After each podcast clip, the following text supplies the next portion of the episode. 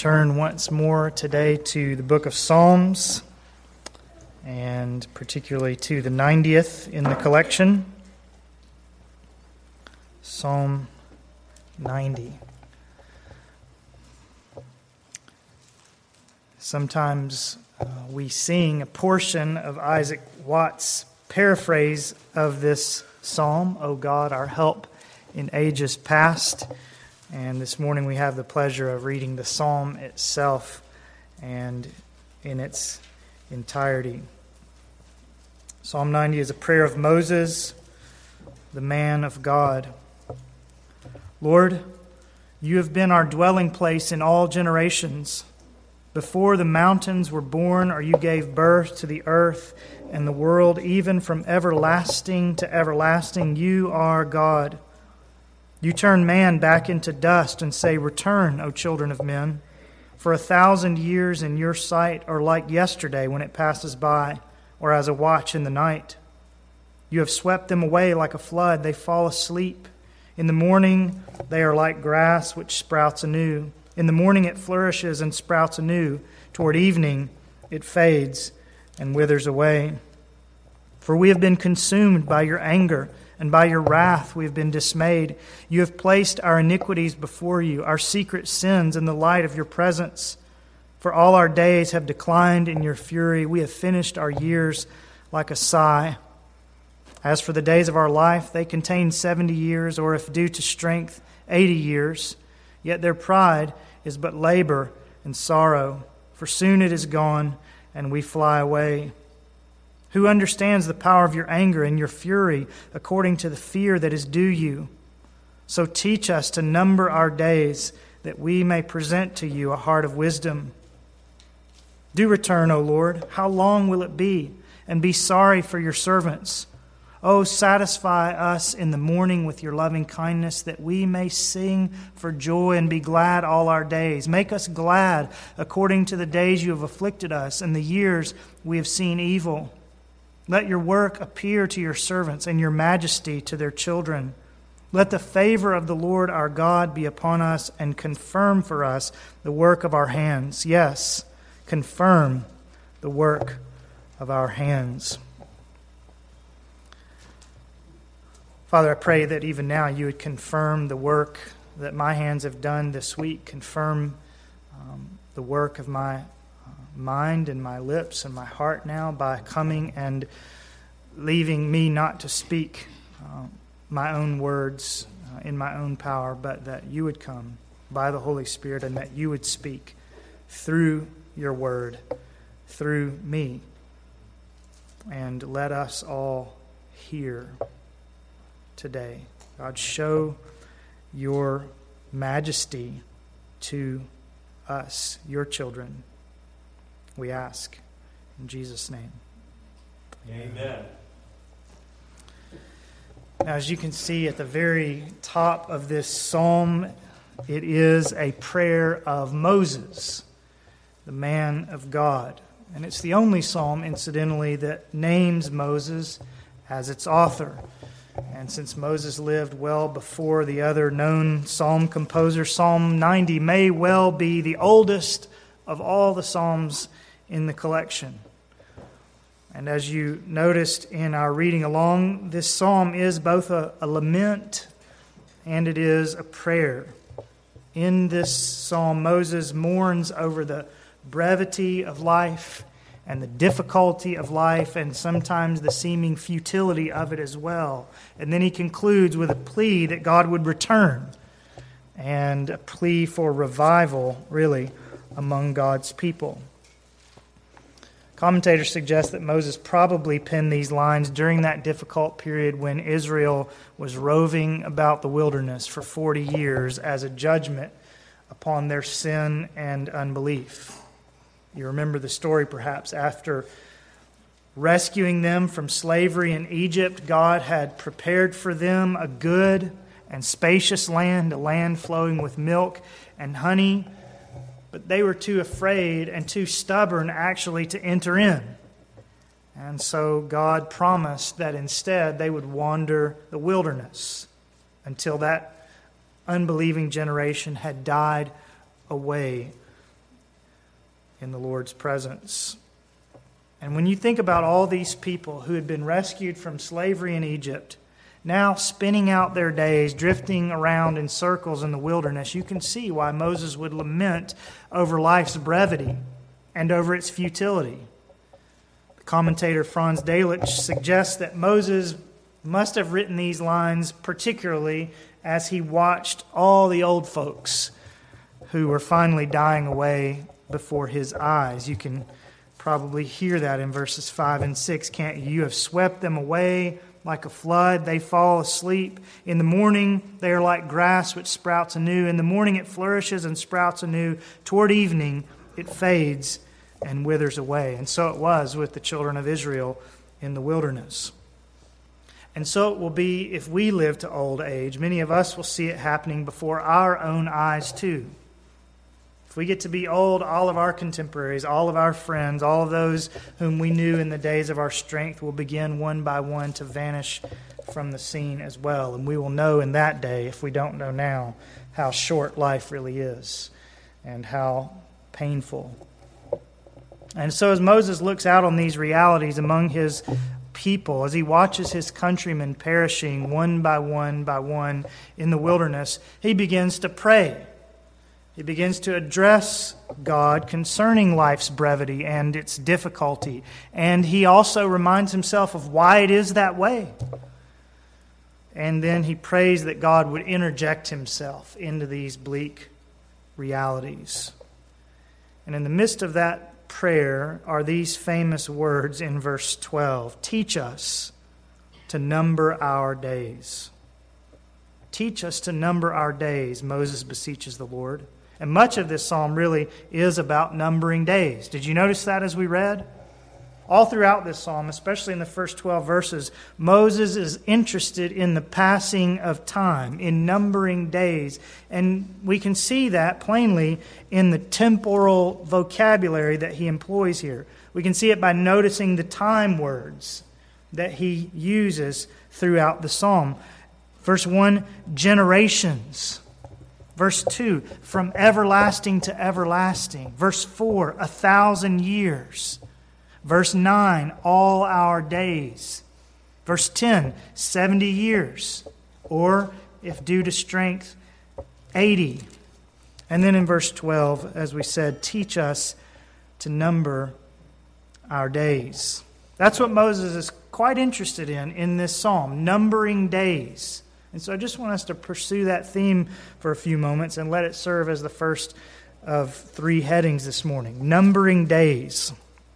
Moses, of course, prays that we will learn to number our days, but he actually begins the psalm by remembering that we cannot number God's days. Isn't that what he says in verses 1 and 2? Lord, you have been our dwelling place in all generations. Before the mountains were born, or you gave birth to the earth and the world, even from everlasting to everlasting, you are God. We cannot number God's days. Not only because he's so much older than us that we can't go back in time and see how old he really is, but because we can't actually talk about how old God is. We can't actually talk about God having an age at all. Because he has existed from everlasting, from before the mountains were born, from before he gave birth to the earth and the world, from before there was such a thing as time, at least time as we know it. From everlasting, you are God. And that's just something that we ought to pause and consider every now and again and marvel that our God never had a beginning. When he talks about himself, he does not use the kind of terminology with which we're accustomed to describing ourselves. God does not talk about when he was born because he was never born. God doesn't talk about birthdays, right? God doesn't speak about where he's from because he isn't from anywhere. In fact, when he described himself to this same Moses in Exodus chapter 3, the Lord simply called himself, do you remember it? I am. That's all God needs to say about his existence, isn't it?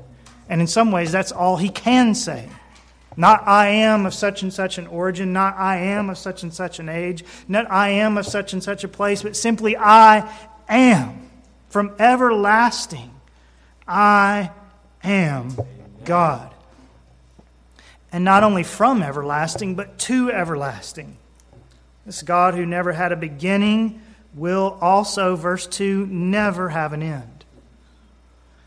And so while Moses is keen to ask the Lord to teach us to number our days, he begins the psalm by reminding himself and his readers and his God that we cannot number God's days.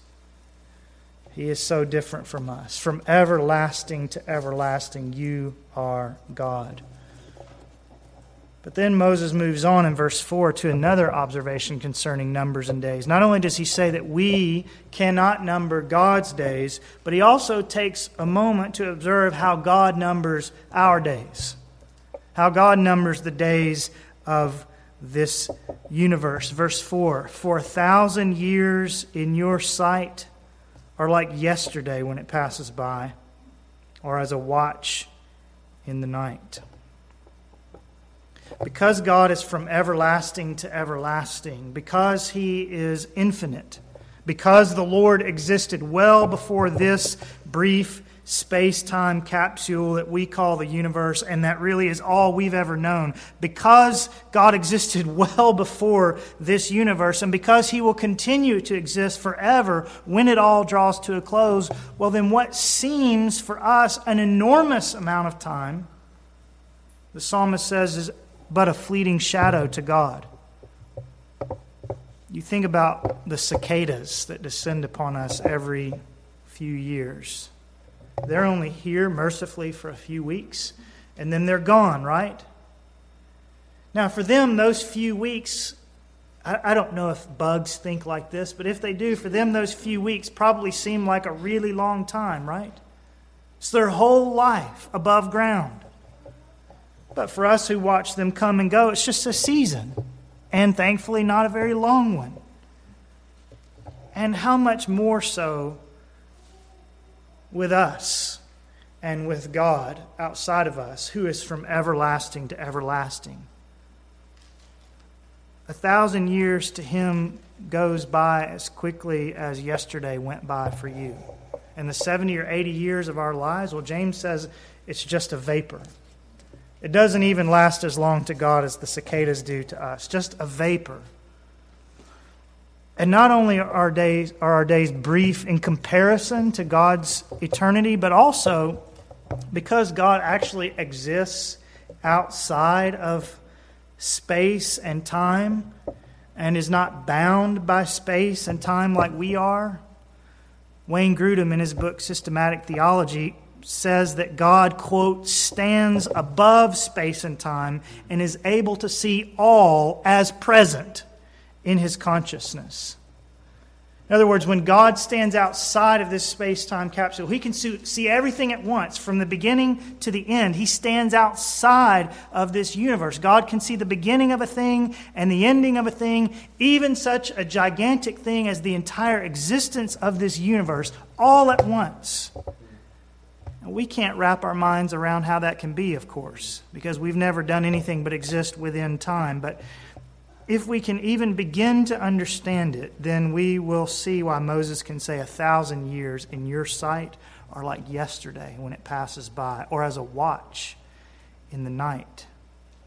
God numbers our days. God numbers the days of this universe, and they are to him as brief as the lifespan of an insect. And then Moses has one more thing to say about the numbering of days. Namely, he asks the Lord to teach us to number our days. God numbers our days, and they are very brief to him, but Moses recognizes that we, verse 12, must also learn to number our days. And I think what Moses may have in mind here is perhaps that we learn to number our days a bit more like God does. That we learn to view our lives like God does, from the perspective of eternity, and thus to realize how fleeting they really are. I think that's what Moses has in mind when he speaks in verse 10 of our lives amounting to 70 years or 80 if we're healthy and strong. He's not saying, boy, 70 years, that's an awfully long time to live with labor and sorrow. No, more like 70 years? Or even 80? It's gone in a flash. And it's a shame that that brief time is filled with such difficulty. I think that's the gist of verse 10. Moses is lamenting how brief life really is. And he's already done that, of course, in verses 5 and 6 as well, hasn't he? Comparing us to the grass. And Moses has seen this brevity of life firsthand as one Israelite after another has been buried out there in the wilderness. Moses' own brother and sister, and many others whom he had known and loved for those many years these people with whom he had erected the tabernacle, these people with whom he had worshiped the Lord, these people whom he had shepherded for all those many years, they're all flying away now. They're all vanishing like the grass. And as I said before, many of us will live long enough to see these very sorts of things happening with those we know and love as well. And so we must learn, as Moses says, to number our days. We must ask God to help us see how brief our lives really are, and especially in light of eternity, His eternity. God has existed from eternity past, from infinity. A thousand years to Him pass by as quickly as a busy Saturday does for you, and here we are walking this earth in only a fraction of that time. Verse 10. As for the days of our life, they contain 70 years, or of due to strength, 80 years. Yet their pride is but labor and sorrow, for soon it is gone, and we fly away. Soon it is gone. And so Moses asks of the Lord, Teach us to number our days. Teach us how brief life really is. And not simply so that we can lament not simply so that we can feel sorry for ourselves, not so, simply so that we can say, What a shame that life is so brief and it's full of misery as we go, not so that we can live with this constant sense of dread to say, Boy, life is brief, I'm going to be dead any day now. Why should we ask God to teach us to number our days? Well, Moses says in verse 12, so that our hearts might be wise. Teach us to number our days that we may present to you a heart of wisdom. If you can realize how brief your life really is, you will be wise. If you can realize that you are like the grasshoppers, like the cicadas, like the watch in the night, like the vapor that comes out of your mouth on a cold winter's morning, if you realize that's what my life really is in the span of eternity, then you will be wise. Teach us to number our days that we may present to you a heart of wisdom. Now, how, how does that work? How can numbering our days, how can realizing how brief our lives really are, how does that give us a heart of wisdom? Well, Moses doesn't say, does he, in verse 12? But I'm sure we can think of a few reasons why it's wise for us to consider the brevity of our life. For one thing, numbering our days reminds us that we are not God. We are not God. He is from everlasting. We are 70 years vapor in this world. And if that's true, let's not put our interests above His. Let's not think that we greenhorns are wiser than the Ancient of Days. Let's not question the judgment of one who can declare the end from the beginning when our own vision is limited to a tiny pinhole that covers only a few years of time and space? Let me put it to you like this. When you're tempted to question God, when you're tempted to vaunt your wisdom against His and to think that you know better than He is, and maybe you wouldn't say that, but we often live like that, don't we? When you're tempted to do that, when you're tempted to try to figure things out as though you were wiser than God, and to judge the wisdom of His promises and his providences based only on what you can see in this 70 or 80 year sliver of time and space that you've been given, when you're tempted to do that, you are like the man who tries to write a doctoral thesis on the ecosystems of the Atlantic Ocean based only on having thoroughly researched a five gallon drum of water that he brought home from the beach on his vacation in Florida utterly ridiculous, right? What a foolish endeavor to pronounce judgments from such a limited sample size.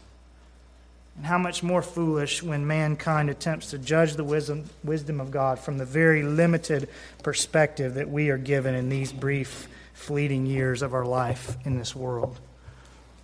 So we must number our days so that we will remember that we're not God. But we must also number them so that we won't waste the few years of life that we have been given, right? If you knew this morning that you only had 30 days to live, would you live differently than you're doing right now? Probably all of us would. I'm not saying that we need always to live as though we only had 30 days left, but what I am saying is, in the grand scheme of things, 30 days are really scarcely less fleeting than 70 or 80 years. It will all go by so quickly, won't it? Those of you who are a little bit older can attest to this, how the time seems to evaporate from us. And life becomes filled with things that we wish we'd done, or we wished we'd done differently while we had the chance, but now the time is almost up. So number your days. Remember the brevity of your life and live for God while you have a chance. Love your family while you have the time. Share Jesus while you still have breath with which to do so. Because you are like the grass, verses 5 and 6, and you will wither away so quickly. Teach us to number our days that we may present to you a heart of wisdom. Wisdom that realizes that we're not God. Wisdom that keeps us from wasting our lives. And also wisdom that makes us ready for heaven. When you number your days, you'll be more likely to be ready for heaven. Amen. Because how many people delay making preparations for heaven because they think they have the time? Oh, I'll probably live to be 70 or 80, 80 years old, and I'm only halfway there right now. And so, yes, I'm concerned about eternity. I really am. And in due time, I will, I promise myself, I will get down to a consideration of what it will take for me to spend eternity happily. That's foolishness, too, isn't it? Foolishness, first of all, to presume that God will grant you the normal 70 or 80 years. He's not obligated to do that. It's He who gets to decide these things, isn't it? Verse 3 You turn man back into dust and say, Return, O children of men. But even if He should grant you 70 or 80 years, even as we've been saying, that will go by like the lifespan of a blade of grass. It will pass as quickly as the cicadas. And so there's no time for dilly dallying, is there? Life is too brief to put off something so important as the eternal state of your soul. And some of you may have been putting it off. In fact, it may even seem to you right now like, well, you know, I mean, I know what he's saying, but really 70 or 80 years is quite a bit of time. I mean, how many days is that? Which is why we started where we started if you look at your life in the grand scheme of things, in comparison to eternity, you'll realize you are just a vapor. And I hope you realize it. And if you do, you some of you who have been putting off turning to Christ, telling yourself that eventually you'll turn to Jesus, but you still have plenty of time to do so. If you realize how brief your life is this morning, you'll, you'll want to take a recount. You'll want to go back and more carefully number your days and see if you really want to take the risk of delaying even one day longer your repentance and faith in Christ. Teach us to number our days that we may present to you a heart of wisdom. That's one of the main themes of this psalm, I say, the numbering of days. And then, secondly, Moses is concerned not only with numbering days, but also with why our days are numbered. Our days are numbered, aren't they? Every one of us. Why are they? Why are our days so short? Why are our lives ever so brief? Well, the answer, the simple answer, is because God has determined it to be so, right? Isn't that what Moses says in verse 3? You turn man back into dust and say, Return, O children of men. And again in verse 5, you have swept them away like a flood. So it's God who determines the number of our days. Yes, we are to number them, but it's God who sets the number. Do you believe that? Do you believe that it's God who determines the day and even the hour of your death? I know there are all sorts of secondary causes, but God's ultimately in control of them all, isn't He? And as a kind of aside from the main point of this psalm, that's actually a good thing to realize that you are not ultimately at the mercy of cancer or drunk drivers or immune disorder or modern medicine or government health care laws or what have you. God has numbered your days, and you shouldn't talk otherwise. You shouldn't act or murmur as though something else had you under its thumb. God is sovereign over all those things, and it is He who's appointed the day of your death. Verse 3 it's He who's numbered your days. But the question now that we're asking is why has He done it the way He's done it? Why are our years ever so brief, verse 10, and so difficult? Why is their pride but labor and sorrow? Why does man, made in the image of God, man, the crown of all God's creation, why does he have it so difficult? Well, if you read from verse 3 all the way down through verse 11, you'll hear Moses discussing this and explaining it. Why it was that his fellow Israelites were doomed to die in the wilderness. Why it was that their lives were so brief and so difficult. And the answer that he gives as to the brevity of their lives in the wilderness is really the same explanation as to why all human life really fits the descriptions of brevity that Moses has been giving. So just listen to verses 3 through 11 again, and I think it will become obvious to you why God has so limited our days. You turn man back into dust and say, Return, O children of men, for a thousand years in your sight are like yesterday when it passes by, or as a watch in the night. You have swept them away like a flood. They fall asleep. In the morning they are like grass which sprouts anew. In the morning it flourishes and sprouts anew. Toward evening it fades and withers away, for we have been consumed by your anger, and by your wrath we have been dismayed. You have placed our iniquities before you, our secret sins in the light of your presence. For all our days have declined in your fury. We have finished our years like a sigh. As for the days of our life, they contain 70 years, or if due to strength, 80 years, yet their pride is but labor and sorrow, for soon it is gone, and we fly away. Who understands the power of your anger and your fury according to the fear that is due you? Did you hear it? Why is man's life only 70 or 80 years in length? Why is it filled with labor and sorrow? Why is it so soon gone like the grass of the field? Well, the answer in verses 7 and 8 is sin, right? We are like the grass that withers, he says in verses 5 and 6. For, verse 7, we have been consumed by your anger, and by your wrath we have been dismayed. You have placed our iniquities before you, our secret sins in the light of your presence. That's why we die. That's why all those Israelites died in the wilderness and were buried in the sands because of their sin.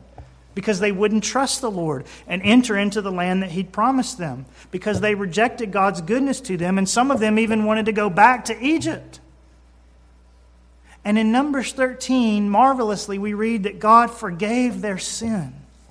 He blotted it off of their eternal. There were still earthly consequences for it. Except for Joshua and Caleb, all the men from 20 years and up would die in the wilderness and never enter the land of promise. And that's the story of the whole human race, isn't it? Dating all the way back to the Garden of Eden. It's the very same story. In the Garden of Eden, just as in the wilderness, mankind sinned. Adam and Eve ate from the one tree that God had put off limits. All the other trees were given to them for food, and the fruit must have been marvelous, don't you think? In that garden paradise, and yet, like the Israelites so many generations later, they rejected God's goodness to them. They disobeyed his command to them, and they brought terrible consequences down on their heads, Adam and Eve did, and they brought terrible consequences down on the heads of the entire human race ever since, Paul says. Now, just as he would do with the Israelites later, God forgave Adam and Eve's sin too, didn't he? He covered them with animal skins. He did not count this trespass against them for eternity, but on earth there would be consequences. The very same kinds of consequences that we read about in the second half of Psalm 90, verse 10 difficult labor, sorrow, and death. And this is precisely why human beings continue to labor and to have sorrow and death down to this day. God has put the world under a curse because of human sin. And while there is for us forgiveness and the hope of eternity on earth, we are still living with the consequences of Adam's sin and of our own following him. You have placed our iniquities before you, our secret sins in the light of your presence. For all our days have declined in your fury. We have finished our years like a sigh. As for the days of our life, they contain 70 years, or if due to strength, 80 years. Yet their pride is but labor and sorrow, for soon it is gone and we fly away. That can be said just as well of us as it was of those people in the wilderness. It's our own sin. And this is why we can never shake our fist at God, no matter how much trouble we may endure or see on this planet. We are the ones who made it this way. God did not design man to die, did he? God did not design the world so that we would have to toil and sweat just to put food on the table. He did not design the world with any sorrow or difficulty built in. He designed man to live forever in perfect bliss and in perfect fellowship with God. He designed us so that in some ways it should have been said of us too. A thousand years are like yesterday when it passes. We should have lived eternally, just like God does. We should have had a beginning, unlike God, but never have an end, just like God. We are the ones, though, that brought all this death and pain and difficulty into the situation. And we're the ones who continue to exacerbate it by our ongoing sin. And so when we read in verse 7 that God poured out his anger, he didn't do that arbitrarily. Not to the children of Israel and not to mankind in general. He has done so justly as the deserved chastisement for man's sin. And so Jeremiah says, Why should any living mortal or any man offer complaint in view of his sins? We haven't a leg to stand on if we want to point a finger at God for all the trouble and difficulty and fewness of our years on this earth. Why is it like this? You, he says. Why should any living mortal or any man offer complaint in view of his sins? Let us examine and probe our ways, Jeremiah goes on to say, and let us return to the Lord. Let us return to the Lord. That's for you as well. You're still living in the sin that has brought death and misery and toil and sorrow into this world, if you're still rejecting God's ways, you're still turning your back on his directions, like Moses' contemporaries among the people of Israel, let us return to the Lord. Let us repent that we've brought such a curse down upon God's world. Let us repent of how our own individual sins continue the chaos. Let us return to the Lord. And then let us, as Moses does in verses 13 through 17 ask the Lord also to return to us. And this will serve as our third and final heading as we unfold Psalm 90 together. The numbering of days, and then why is it that our days are so numbered? And then the third thing here is this petition, verse 13 Do return, O Lord.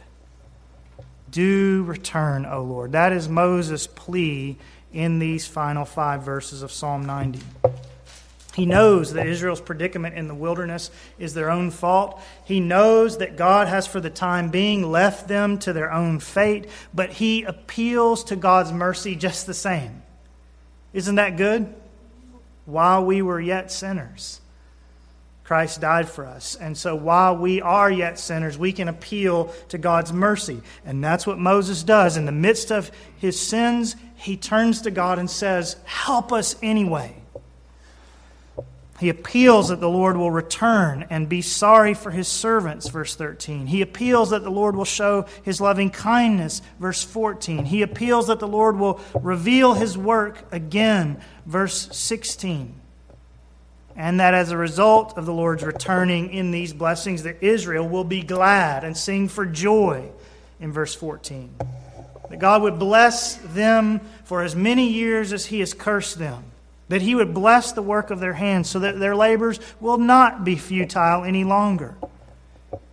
In short, Moses is praying here for something of a revival, isn't he? That's what we would call it in our language revival. When God's people have long languished in their sins and under God's discipline and in misery and futility, and then God suddenly comes in great blessings that they don't deserve and brings them to repentance and renewed joy and renewed singing and renewed success in the labors for the Lord, that's revival. And that's what Moses is asking for here, isn't it? And of course, the answer to his prayer came, at least partially, at the end of those 40 years of wandering. When the Israelites finally did cross over the Jordan and began to take possession of the land of promise. Those were great days in the book of Joshua. Days when God's favor was restored days when the work of the Israelites' hands was confirmed. God fought their battles and won their victories and gave them that good and spacious land flowing with milk and honey and all those houses that they didn't build and vineyards that they didn't plant and trees that they didn't cultivate. God gave those things to them. He confirmed the work of their hands. God heard Moses' prayer. He did not leave the Israelites in the wilderness forever.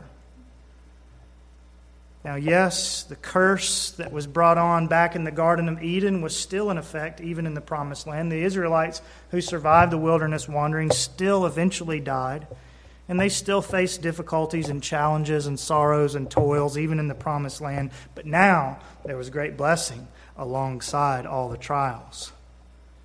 Now the Lord satisfied them in the morning, verse 14, and gave them reason to sing for joy. The Lord answered Moses' prayer.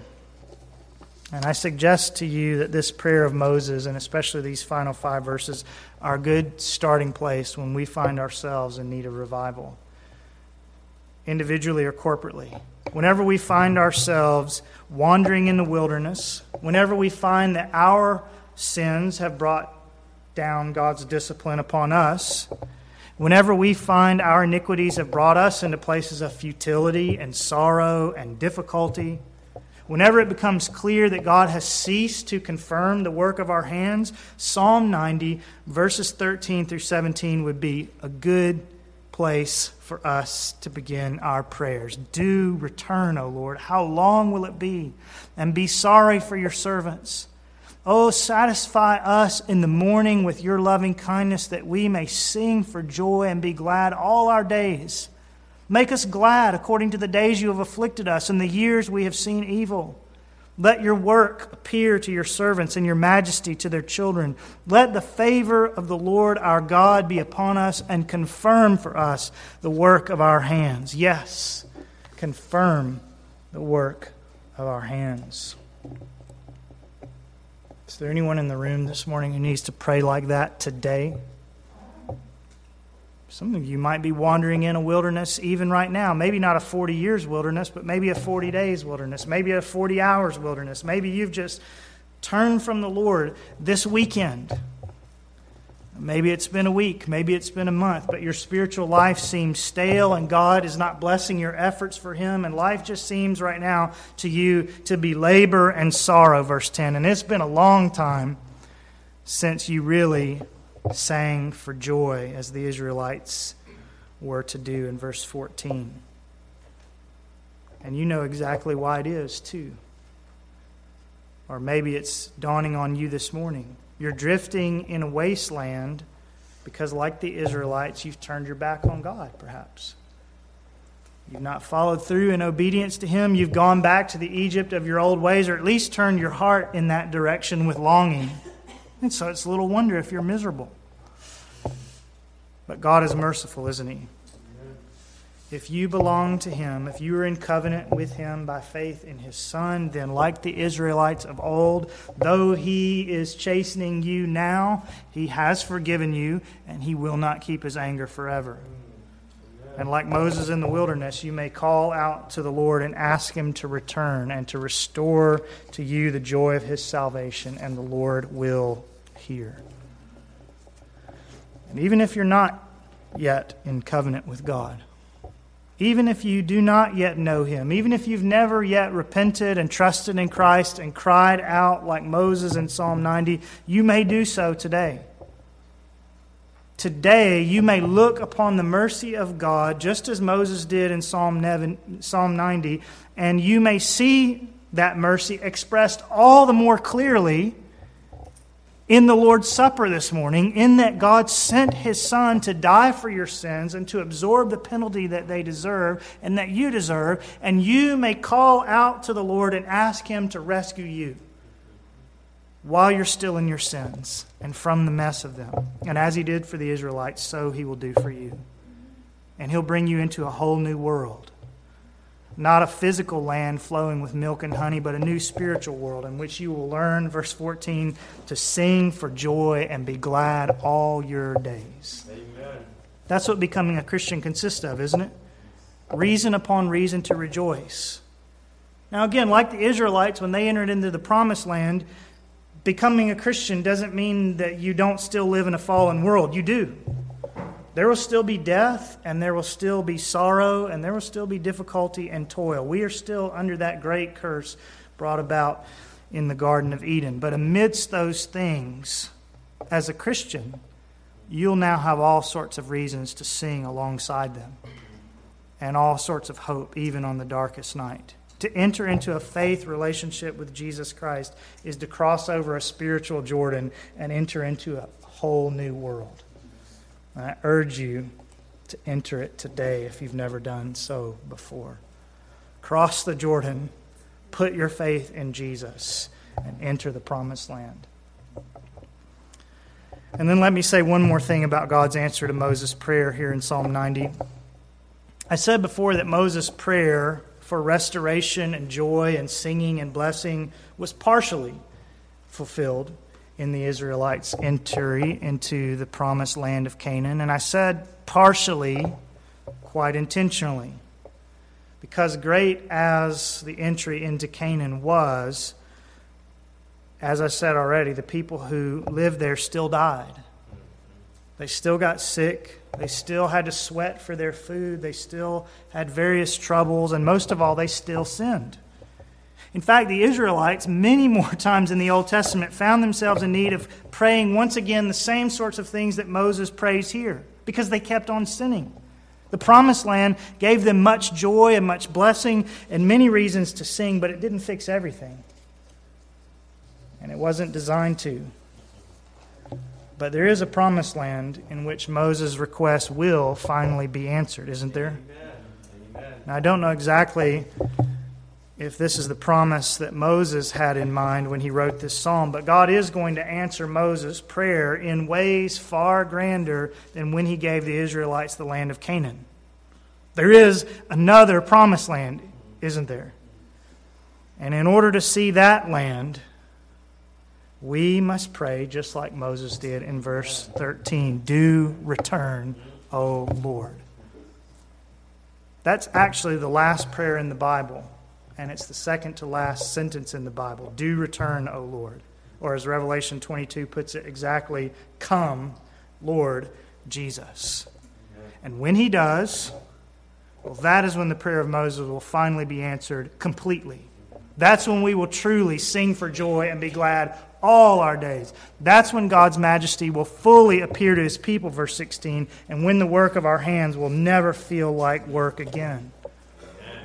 Yes, we're living in a kind of promised land now, something like the Israelites were, and even better. It is a marvelous thing to enter into the church of God, to be a part of God's New Testament kingdom, and there are many reasons to sing for joy in it, but we still only live 70 years or 80 if due to strength. We still wither and die like the grass. We still suffer much labor and sorrow, verse 10. We still struggle mightily with sin.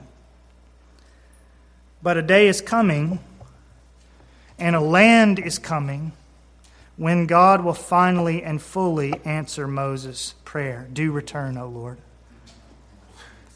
Now, it may seem like a long time coming. It may seem like Jesus is delayed for longer than we would have thought, but remember verse 4. A thousand years in God's sight are like yesterday when it passes by, or as a watch in the night. It won't be long. A day is coming soon when the Lord Himself will descend from heaven with a shout, with the voice of the archangel, and with the trumpet of God, and the dead in Christ will rise first. Then we who are alive and remain will be caught up together with them in the clouds to meet the Lord in the air, and so we shall always be with the Lord. And in that day, the Apostle John says, I saw a new heaven and a new earth. For the first heaven and the first earth passed away, and there is no longer any sea. And I saw the holy city, New Jerusalem, coming down out of heaven from God, made ready as a bride adorned for her husband. And I heard a loud voice from the throne saying, Behold, the tabernacle of God is among men, and he will dwell among them, and they shall be his people, and God himself will be among them. Now that's the answer to Moses' prayer, isn't it? Do return, O Lord. And here's further answer to his prayer and he will wipe away every tear from their eyes, and there will no longer be any death. There will no longer be any mourning or crying or pain. The first things have passed away. Then he showed me a river of the water of life, clear as crystal, coming from the throne of God and of the Lamb in the middle of its street. On either side of the river was the tree of life, bearing twelve kinds of fruit, yielding its fruit every month, and the leaves of the tree were for the healing of the nations. There will no longer be any curse, and the throne of God and of the Lamb will be in it, and his bondservants will serve them, and they will see his face and his name will be on their foreheads, and they will no long, there will no longer be any night, and they will not have need of the light of a lamp, nor the light of the sun, because the Lord God will illumine them, and they will reign forever and ever. And he said to me, These words are faithful and true. All that is wrong in Psalm 90, verses 1 through 12, all that is wrong in this world today will be solved in that day. All that Moses prays for in verses 13 and through 17 will be answered in that day. And it will all take place just as Moses prayed when the Lord returns. And so we should learn to pray with him and with the New Testament church. Do return, O Lord. Come, Lord Jesus.